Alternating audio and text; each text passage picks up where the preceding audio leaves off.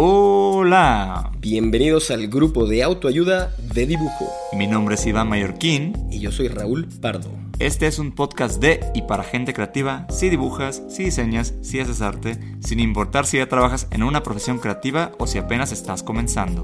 Aquí encontrarás consejos útiles y sin pretensiones que te ayudarán a navegar mejor estas aguas y a navegarlas con buena compañía. El grupo de autoayuda de dibujo está disponible en cualquier plataforma en donde escuches tus podcasts. Geek Hunters.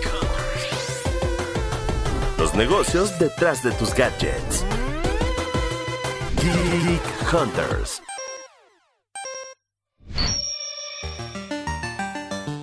Bienvenidos una vez más a Geek Hunters, el podcast de tecnología de Grupo Expansión. Mi nombre es Eréndira Reyes y en esta ocasión vamos a tratar un tema que está en todos lados, que ya seguramente tías, tíos, algún jefe que no esté como tan actualizado en el tema ha preguntado qué es lo que está pasando con WhatsApp. Entonces quisimos traerlo a la mesa, pero quisimos traerlo obviamente de la mano de dos invitados de lujo que tenemos en Geek Hunters, que en este caso son Neri Sampieri, abogada de la Red de Defensa de los Derechos Digitales, y de Vladimir Cortés, oficial del Programa de Derechos Digitales de Artículo 19, que bueno, van a estar platicando con nosotros.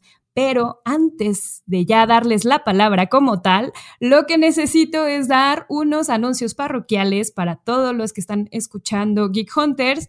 Y bueno, como siempre, háganos llegar todas sus dudas, comentarios, sugerencias, experiencias y demás a través del hashtag Geek Hunters, y en todas las redes de expansión pueden poner el hashtag o directamente hacerlo en cualquiera de las redes sociales, ya sea Twitter, ya sea Instagram o ya sea Facebook, para que podamos leer todo esto de feedback y retroalimentación que tengan.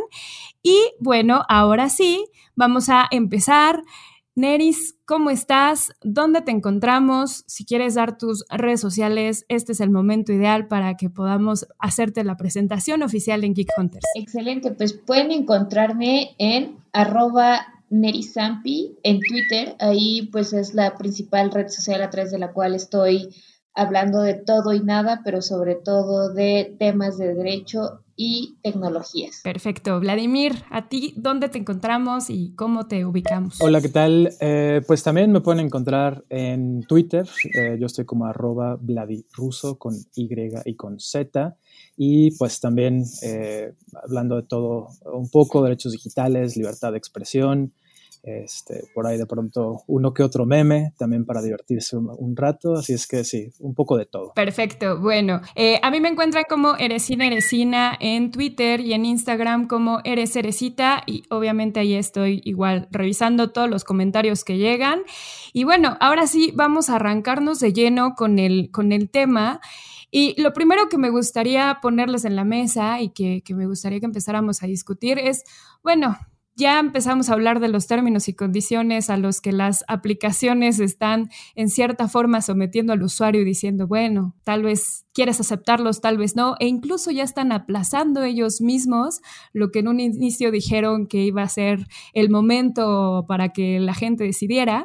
Y ahí la primera pregunta que les suelto es, ¿realmente la gente está siendo más consciente de sus datos? ¿Y qué relevancia está teniendo, obviamente, para el usuario el hecho de empezar a revisar un poquito más a detalle los términos y condiciones? A ver, creo que lo que está pasando alrededor de este anuncio del nuevo aviso de privacidad de WhatsApp, todo el ruido que se ha generado, y también ha sido una ola de información también inexacta, pero a mí me sorprende y me agrada bastante el saber que la gente se está preocupando más por su privacidad y no tanto el tema de todos hacen lo mismo, shalala.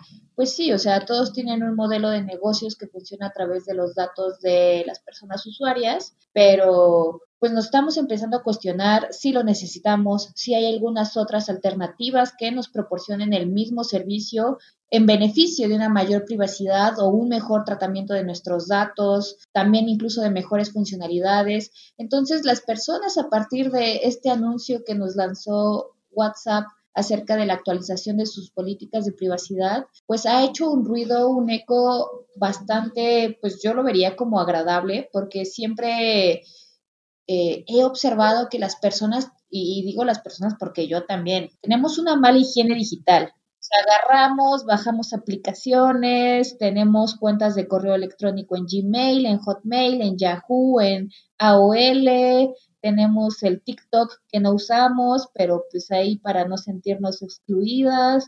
O sea, estamos abriendo y estamos consumiendo una cantidad de servicios y una cantidad de aplicaciones impresionante, y el tráfico de nuestros datos se vuelve... O sea, no lo alcanzamos a ver, pero podríamos decir que pues se vuelve un río enorme con una densidad, una intensidad que vamos nutriendo con nuestros datos, y creo que esto es un reflejo de que estamos poniendo un, a ver, espera, ¿me conviene? ¿No me conviene? ¿Qué datos te voy a dar? ¿Qué datos ya tenías? ¿Sabes qué? No me termina de gustar esto, mejor voy a migrar a alguna otra aplicación de mensajería. Lo importante aquí es tomar la decisión adecuada, ¿no? ¿A qué aplicación de mensajería voy a querer migrar? Vladimir, justo este tema, no sé, yo he tenido como conversaciones por mucho tiempo y la verdad es que varios especialistas casi me han dicho lo mismo que dice Neris, ¿no? Es, bueno, tú vas a poder decidir tal vez en algún punto si quieres darle tus datos a los de Estados Unidos o a los rusos o a los de algún otro país, pero realmente...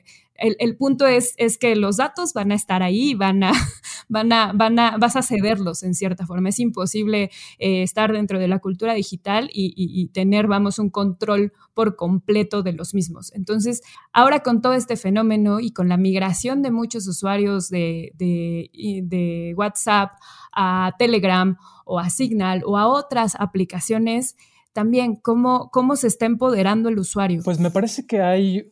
una suerte de parteaguas y un momento, como de resignificación con la tecnología, con nuestros datos.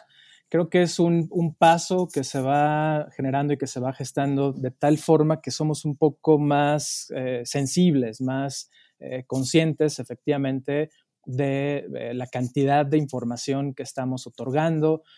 Yo creo que para algunos es como el gusanito inicial de decir, a ver qué es lo que dicen esas tales políticas de privacidad, ¿no? O sea, como que creo que implica un primer momento de detenernos, ¿no? Una suerte como de pausa en el cual empezamos a ver de otra manera la tecnología, la manera en la que nos comunicamos, las tecnologías que estamos día a día utilizando, y que en un primer momento puede ser como este interés, esta duda, ¿no? De, bueno, a ver, ¿qué es esto que están hablando ahora de Telegram? ¿Qué es esto que están hablando de Signal?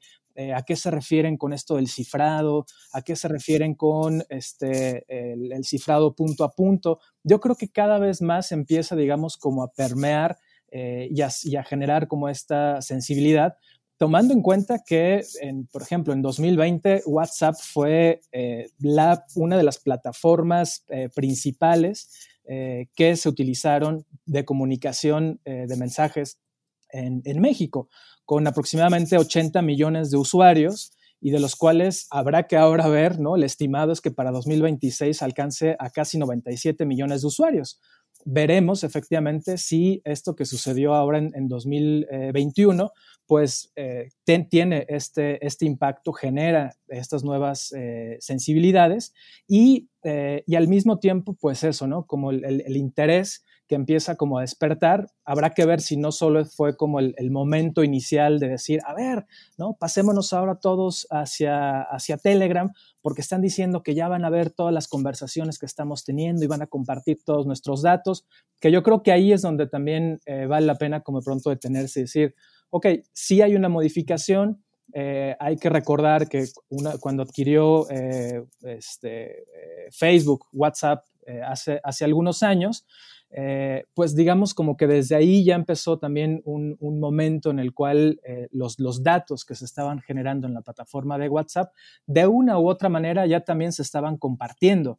Recordemos que hay una serie de metadatos que tenemos en nuestras comunicaciones, ¿no? Y entonces ya desde ese entonces, ¿no? En mayor o en menor medida, pues había una revisión de las llamadas que realizas, tus estados, los grupos que utilizas, de hecho información tan específica como, por ejemplo, el porcentaje de la batería de tu teléfono, ¿no? El número de teléfono, el operador, ¿no? Estos metadatos que finalmente también yo creo que es importante tener conciencia de estos como fragmentos de datos, de lo que constituye nuestro ser digital, y entonces en esa medida también decir, ok, ¿hasta dónde estoy dispuesto a ceder toda esta información y hasta dónde estoy dispuesto a poner esos límites y salvaguardar mi privacidad? Yo creo que este puede ser justamente ese momento, ¿no? De resignificar, de decir, yo también tengo una suerte de control sobre esos datos, y si tengo esas alternativas, pues entonces voy con aquella que proteja mayor mi privacidad, tenga una recopilación menor de datos, comparta con terceros también esos datos, y pensar que esas son alternativas que finalmente me van a permitir la comunicación, la interacción con mis amistades, con mis familiares, y no pensar que estamos viviendo en una suerte de burbujas que es difícil de romperlas, ¿no? Como puede ser un servicio de mensajerías como WhatsApp. Claro. Ahora, justo poniendo el tema en cuanto a burbujas, ¿no? Platicaba, de hecho, sobre toda la polémica que estaba desatando WhatsApp, y uno de los problemas que en general yo veo, o sea, a nivel de lo que está pasando con mi entorno, por lo menos, es que de repente, bueno, sí, mi mamá preguntó como, oye, entonces, ¿qué hago? ¿Bajo la otra aplicación o cómo, no? O sea, al final hay muchísima inquietud porque existe una curva de aprendizaje para muchas personas que están empezando a utilizar este tipo de servicios de mensajería y que están apenas viendo cuáles son las opciones ¿Y cuáles son, todas estas políticas de privacidad para poder decir, bueno, creo que sí le quiero ceder o no le quiero ceder o hasta aquí quiero ceder mis datos? Eso en un primer momento. Y el otro tema que también veo como algo que puede ser complicado es la parte de los carriers y estos programas que tienen de, bueno, te voy a incluir este servicio de mensajería para que con 20 pesitos puedas estar comunicado y estar al tanto de los mensajes con tus amigos y con familiares.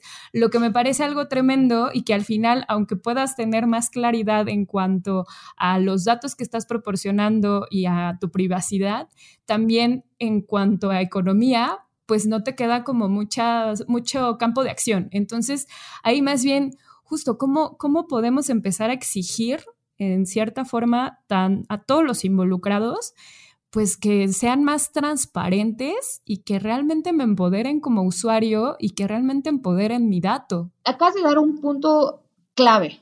¿Y cuál es este punto clave? De que tenemos una estructura de funcionamiento con las operadoras telefónicas que incluso fomentan estas prácticas. Para usar alguna palabra, vamos a describirlas como monopólicas, ¿no? ¿Cuál es la principal aplicación de mensajería? Pues WhatsApp. ¿Y quién es su dueño? Facebook. Entonces, ¿qué es lo que deciden las operadoras? Las principales operadoras deciden darte planes que se conocen como zero rating para que tú sigas usando WhatsApp, Instagram, Facebook de manera gratuita. Entonces, nos están cercando las posibilidades, nos están minando la facilidad, por un lado, de tener acceso a información que vaya más allá de lo que podemos consumir en estas plataformas y también de que podamos comunicarnos más allá de lo que es WhatsApp. Y esto va muy de la mano, no sé si escucharon el año pasado, pues R3D en conjunto con organizaciones también como Artículo 19, sacamos una campaña que es Salvemos Internet. Y con esta campaña, pues lo que pedíamos es que el Instituto Federal de Telecomunicaciones sacara lineamientos en torno a la neutralidad de Internet para evitar este tipo de prácticas que lo único que hacen es, pues, fomentar el uso y el cercado del acceso a la información a determinadas plataformas. O sea, prácticamente la estructura, el diseño comercial está hecho para que únicamente nos comuniquemos a través de determinadas plataformas y que únicamente consumamos la información que determinadas plataformas ponen a nuestro alcance. Entonces, pues suena muy distópico, pero prácticamente están decidiendo cómo nos informamos, porque también eso, o sea, no te aparece información al azar, te aparece información en las plataformas especialmente diseñada para ti y que saben que va a tener un impacto en ti. Y también, o sea, no es menor esto porque el escándalo de Cambridge Analytica se presume que fue parte importante para permitir que Donald Trump pudiera ganar esa elección. Entonces, o sea, vemos que es todo un esquema maquiavélico a través del cual pues nos están orillando a que únicamente podamos comunicarnos a través de estas plataformas, cuando realmente tenemos la posibilidad de tener acceso a otras que nos puedan proporcionar un estándar más elevado de privacidad y de protección de nuestros datos personales. Y aquí un consejo que, o sea, entre risa y no, estamos en pandemia, no hay necesidad de usar datos móviles, casi todos estamos en casa y con Wi-Fi podemos funcionar, así que ese sería mi chiste, no chiste, con el que termino esta reflexión. Muy bien, Vladimir, justo en este tema, o sea, siguiendo también como la realidad que se está viviendo, la realidad incluso a nivel del justificante que tiene mucho WhatsApp y que le ha puesto mucho el foco en toda la comunicación que ha tenido y en todas las historias que está dejando incluso para todos los usuarios, que tiene un foco incluso a nivel de comercios, ¿no? O sea, los comercios te necesitan en este momento y nosotros estamos siendo un puente para ellos. Y por eso también estamos como modificando estos términos y condiciones y haciendo la actualización. ¿Qué se puede hacer? O sea, al final de cuentas veo como que cada vez se amarran más las manos de los usuarios, cuando en realidad pues tendría que ser lo contrario. Sí, o sea, creo que aquí hay un punto que también me parece como importante rescatar, ¿no? Y sí, definitivamente uno es como qué tanto las alternativas son alternativas. Uno para los más de 30 millones de personas que todavía siguen sin conectarse, que colocan nuevamente también un tema de brecha digital muy importante en el país.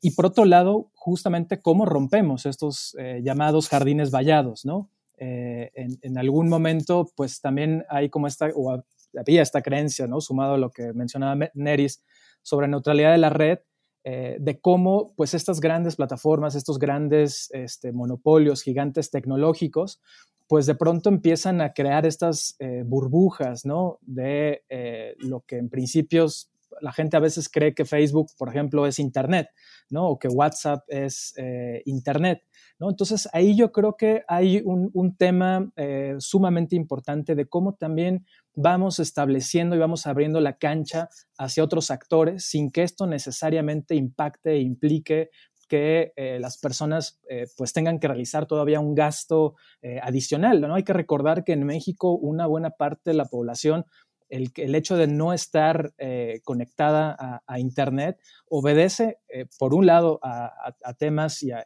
cuestiones económicas, ¿no? De poder tener una herramienta, un dispositivo mediante el cual se pueda conectar, otros que tienen que ver con todavía el despliegue de la infraestructura para que puedan conectarse las personas, ¿no? Entonces, son una serie de elementos que se van combinando, ¿no? Que efectivamente tal parece que de pronto las alternativas existen, están, pero yo creo que ahí también hay una labor importante por parte de los estados, uno, digamos, como en seguir empujando y seguir impulsando esta sensibilidad sobre la privacidad, sobre el uso de los datos.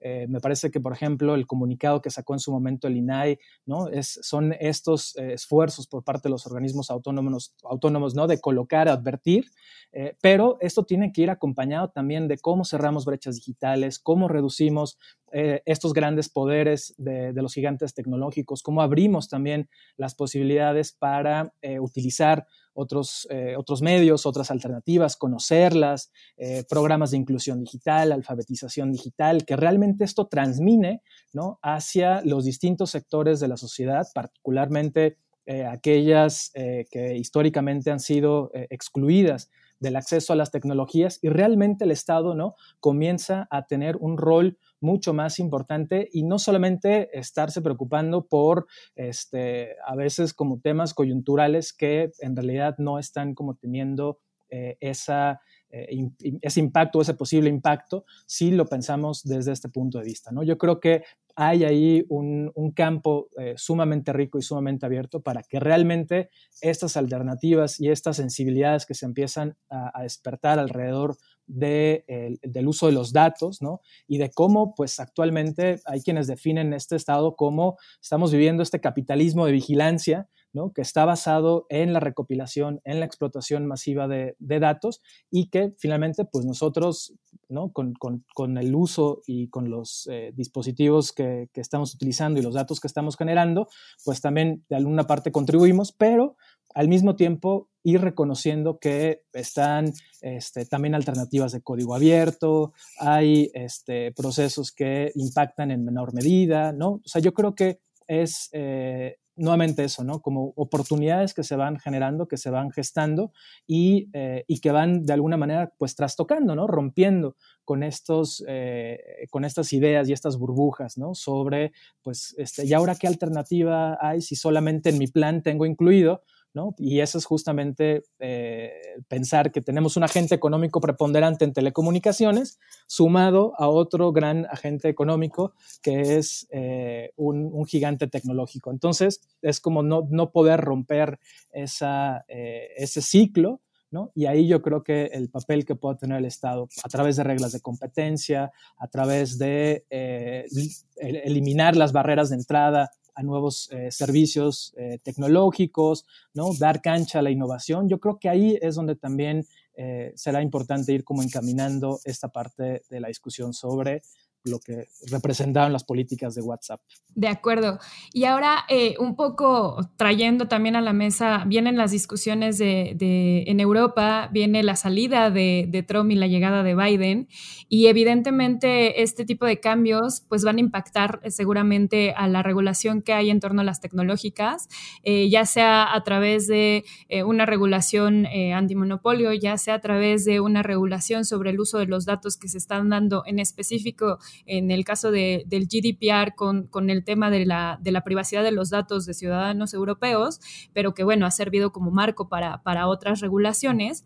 Y ahí más bien la pregunta que la voy a dejar ahorita con Neris es ¿qué se puede hacer entonces desde, vamos, como organismo regulador, como organismo incluso independiente, como gobierno, para poder empezar justo a traer más esta discusión y que no solamente se vuelva un asunto incluso como broma de, bueno, vamos a crear casi nuestra propia red social, sino más bien las posibilidades reales que podemos tener y que se puedan hacer además en el corto plazo, porque esto pues está avanzando, se siguen utilizando todas estas herramientas digitales y la gente pues necesita pues también saber qué es lo que se está regulando y cómo se está regulando. Pone sobre la mesa un punto importante y es un gran ejemplo, que es el GDPR en Europa.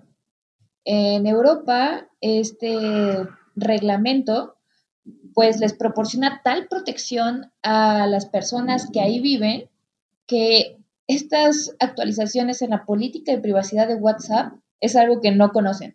Es un fenómeno que únicamente se está dando en América, o sea, América del Norte, América Latina, y pues que atiende también mucho a pues, cómo incluso al final del día somos mercados y en donde haya posibilidad o donde sea más viable obtener un beneficio de nosotros y lucrar con nuestros datos, pues va a ser explotado. Y existe esta diferencia de trato entre ciudadanos europeos y las personas que estamos en el resto del mundo, principalmente. Eso por un lado, y por el otro lado creo que es una oportunidad para que también las autoridades puedan centrar esfuerzos en diferentes áreas. Creo que todos estos temas coyunturales dan pie a que las autoridades se pregunten cuáles son los mecanismos idóneos y que también retomen mucho de lo que se habla desde sociedad civil, pues para evitar prácticas preponderantes, ¿no? Que pues bueno, ahí fijarnos en organismos autónomos como la COFECE, organismos como el IFT, qué pueden hacer ellos para evitar este tipo de jardines vallados, qué pueden hacer ellos para evitar este tipo de prácticas monopólicas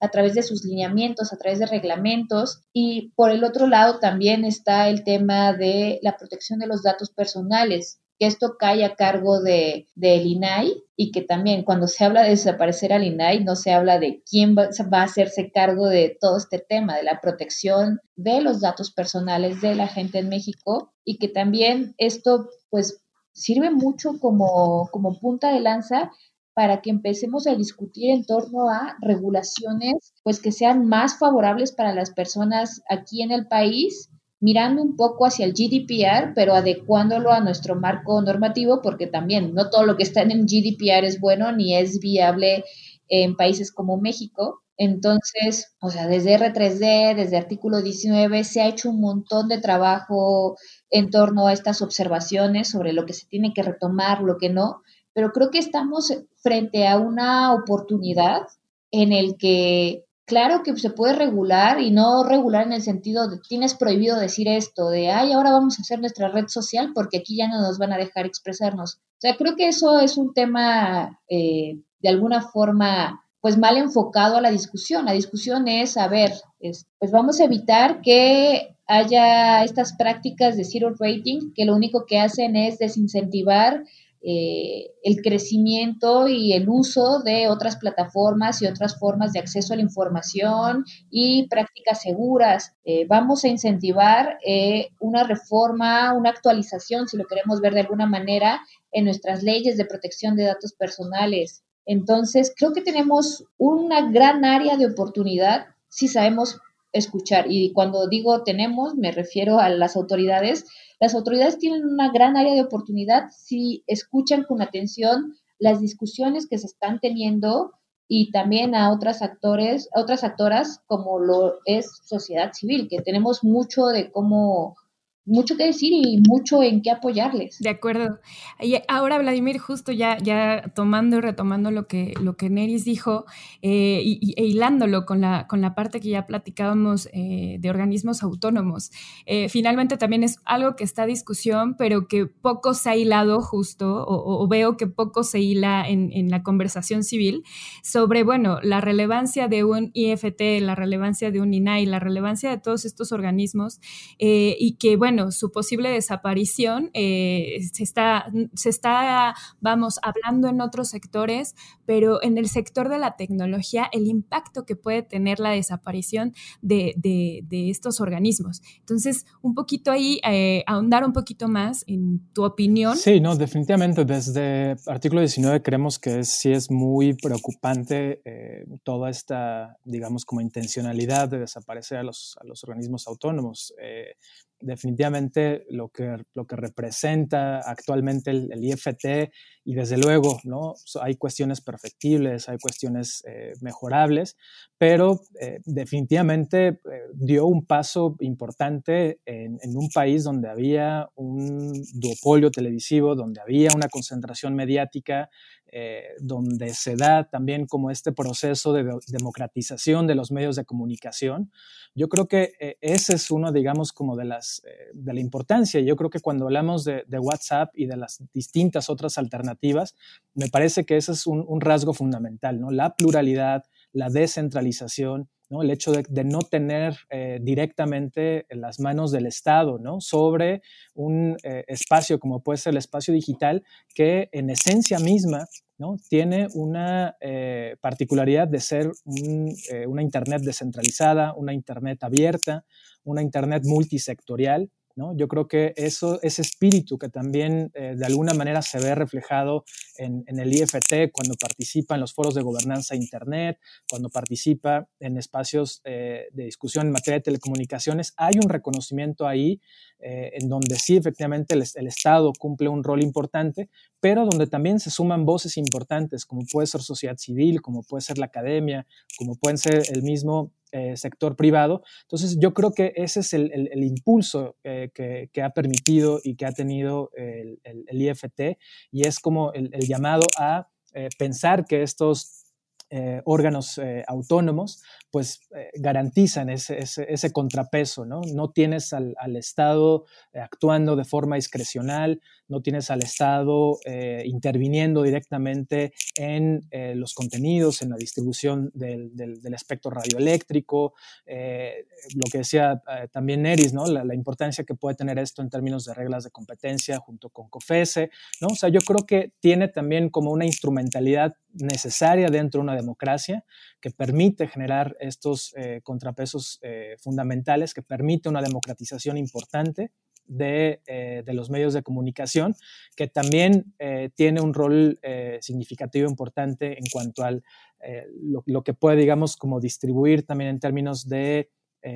acercar también nociones que tienen que ver con las tecnologías, con las telecomunicaciones, la información que genera, en fin, ¿no? Hay como un cúmulo ahí de acciones que definitivamente al pensar en lo que estamos viviendo ahora y lo que estamos discutiendo alrededor de las políticas de WhatsApp, pues definitivamente de ahí parte, digamos, como un momento de fortalecer la protección de datos personales a través del INAI, de garantizar esta pluralidad desde el IFT, de establecer reglas de competencia. En fin, hay ahí un elemento sumamente importante que pensar un México y un país sin estos órganos reguladores, pues sería pues prácticamente dar con el traste y acabar con estos contrapesos que han sido fundamentales para ampliar y democratizar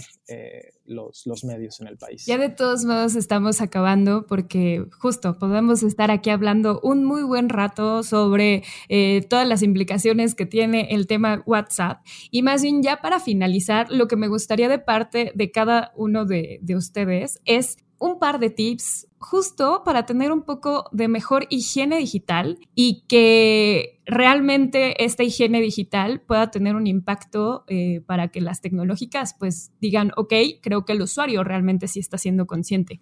Yo primero recomendaría esto que mencionábamos con anterioridad de hacer una revisión periódica de las aplicaciones que tengo y las que ya no uso, eliminarlas.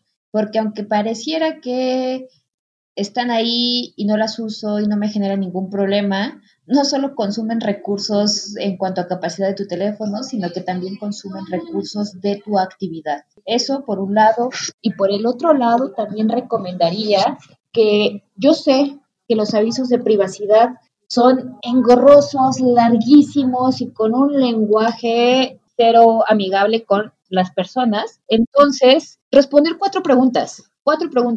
¿Qué datos quieren de mí? ¿Para qué los quieren? ¿A quiénes se los van a transferir? ¿Y durante cuánto tiempo van a almacenar esos datos? Si yo encuentro las respuestas a esas preguntas, podemos decir que en términos generales es un aviso de privacidad que cumple con todas las de la ley, en paréntesis.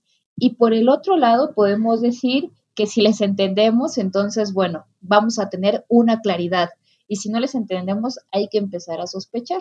Pues la recomendación principal va también como en ese sentido, ¿no? Ampliemos horizontes, probemos con otras tecnologías, pensemos en las tecnologías de código abierto, pensemos en aquellas que ponen en un primer momento la privacidad como un elemento importante.